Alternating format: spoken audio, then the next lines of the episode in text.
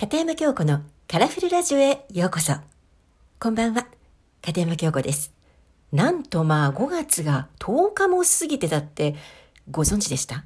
ご存知ですかね？そりゃそうですわね。すいませんね。私気づいてませんでした。カレンダー見たら、あれ ?10 日じゃんみたいな。曜日もわからなければもう日にちもわからない。頭の中どうなってんだかね、ほんと。でもいいの。今、今この瞬間を生きてるって感じがいっぱいだから。本当かいな。5月がスタートすると、まあ5月じゃなくてもね、あの、その、その月がスタートすると、今月はこんな風になりますよ、みたいな予測、予測？何？月占い？な、な、なんかいっぱいあるじゃない？ほらね、そういうのが出てくるじゃない？こう全体に向けての5月はこんな月になりますよ、みたいなのもあれば、1月生まれのあなたは今月はこうですよ、とか。水亀座生まれのあなたは、今月はこうですよ、とかね。え、これ1月水亀座、あ、私のことです。はい、そうです。でね、でね、この今月はね、あなたはこういう風ですよ、なんていう時に、私1月生まれなんだけれども、どちらかといえばまあまあ、ほぼ2月に近いような1月生まれなんですよ。で、1月生まれがあまりいいこと書いてなかった時、1月生まれは今月はあまりハッピーじゃありません、みたいな。あんまりいいことが起こりません、みたいなことがあった時にはね、さっさともう2月生まれになるの。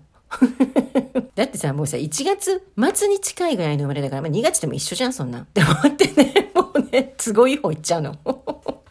で、あ、あそうね、私もう2月生まれにしようと思って、で、2月生まれがいいこと書いてると、もうそれを、あ、そうかそうかって取り入れながら生きるわけですよ。で、2月生まれもさ、あんまりいいこと書いてない。1月生まれもダメだし、2月生まれもあんまり今月良くないよっていう時は、どうするかって言ったら、まあまあそこはもう信じないの。で、えー、違う占い、まあ水亀座ってやつにね、今度はね、移行するんですよ。それが書いてる方にね。もちろん同じやつじゃないよ。違う雑誌だったり、サイトだったりってことなんだけど、でもまあ、1月2月がダメな時はもう水亀座っていうのに行くわけよ。で、で、水亀座もダメだったらもう、次 A 型。そう、血液型 A 型だから。A 型のやつ探して、えー、そこで、よっしゃって言うまで。で、まあ、A 型ダメだったら、これはまあ B 型にも、え b 型にもちょっとさすがにね、いけないじゃない？それももう、捨てる。で、えー、まああれこれ見てみた結果、全部どれもがなんかいまいちだなっていう時には、いやだもうみんな当たってない。もう終わり。もう結局自分の生きたいように生きる。これが一番。結局自分が信じたいものじゃない限り信じない。私。まあそんな感じで生きてる。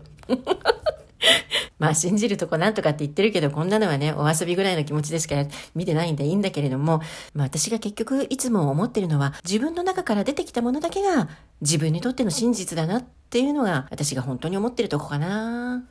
あの話、この話っていろいろ聞いてみて、あ、なるほどなって思ったりもするんだけど、まあ結局のところ信じるのは自分。そして思いたいように、自分の都合がいいように。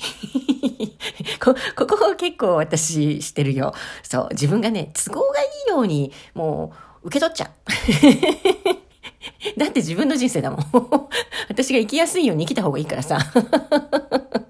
わざわざこう嫌な気分になるような考え方しなくったって、自分の都合のいいように何かご利用しをするとかいうわけじゃないから、実際にね。あの、自分の思うぐらいの気持ちぐらい都合のいいように考えてあげたって、ね。自分に優しい思い方してあげたっていいんじゃないかなと思うもんだからさ。自分に都合よく思ってる人って、なんか幸せそうだもんね。あの、あるじゃん、ほら。えー、学生の頃にさ、消しゴム拾ってくれたりするとさ、あ、こいつ俺に気があるんじゃないのとかって思ってる男の子とかいなかった？ただ本当に拾ってあげたっていうだけかもしれないのに、なんか勝手に都合よく、俺に気があるとかってね、思うって、まあ、いや、本当都合いいよね。だけど、幸せそうだもんね。そうやって思えて、ああ、なんか、あいつ俺に気があるんだって言って、こう幸せそうにしてるのを見てるこっちも幸せじゃないね。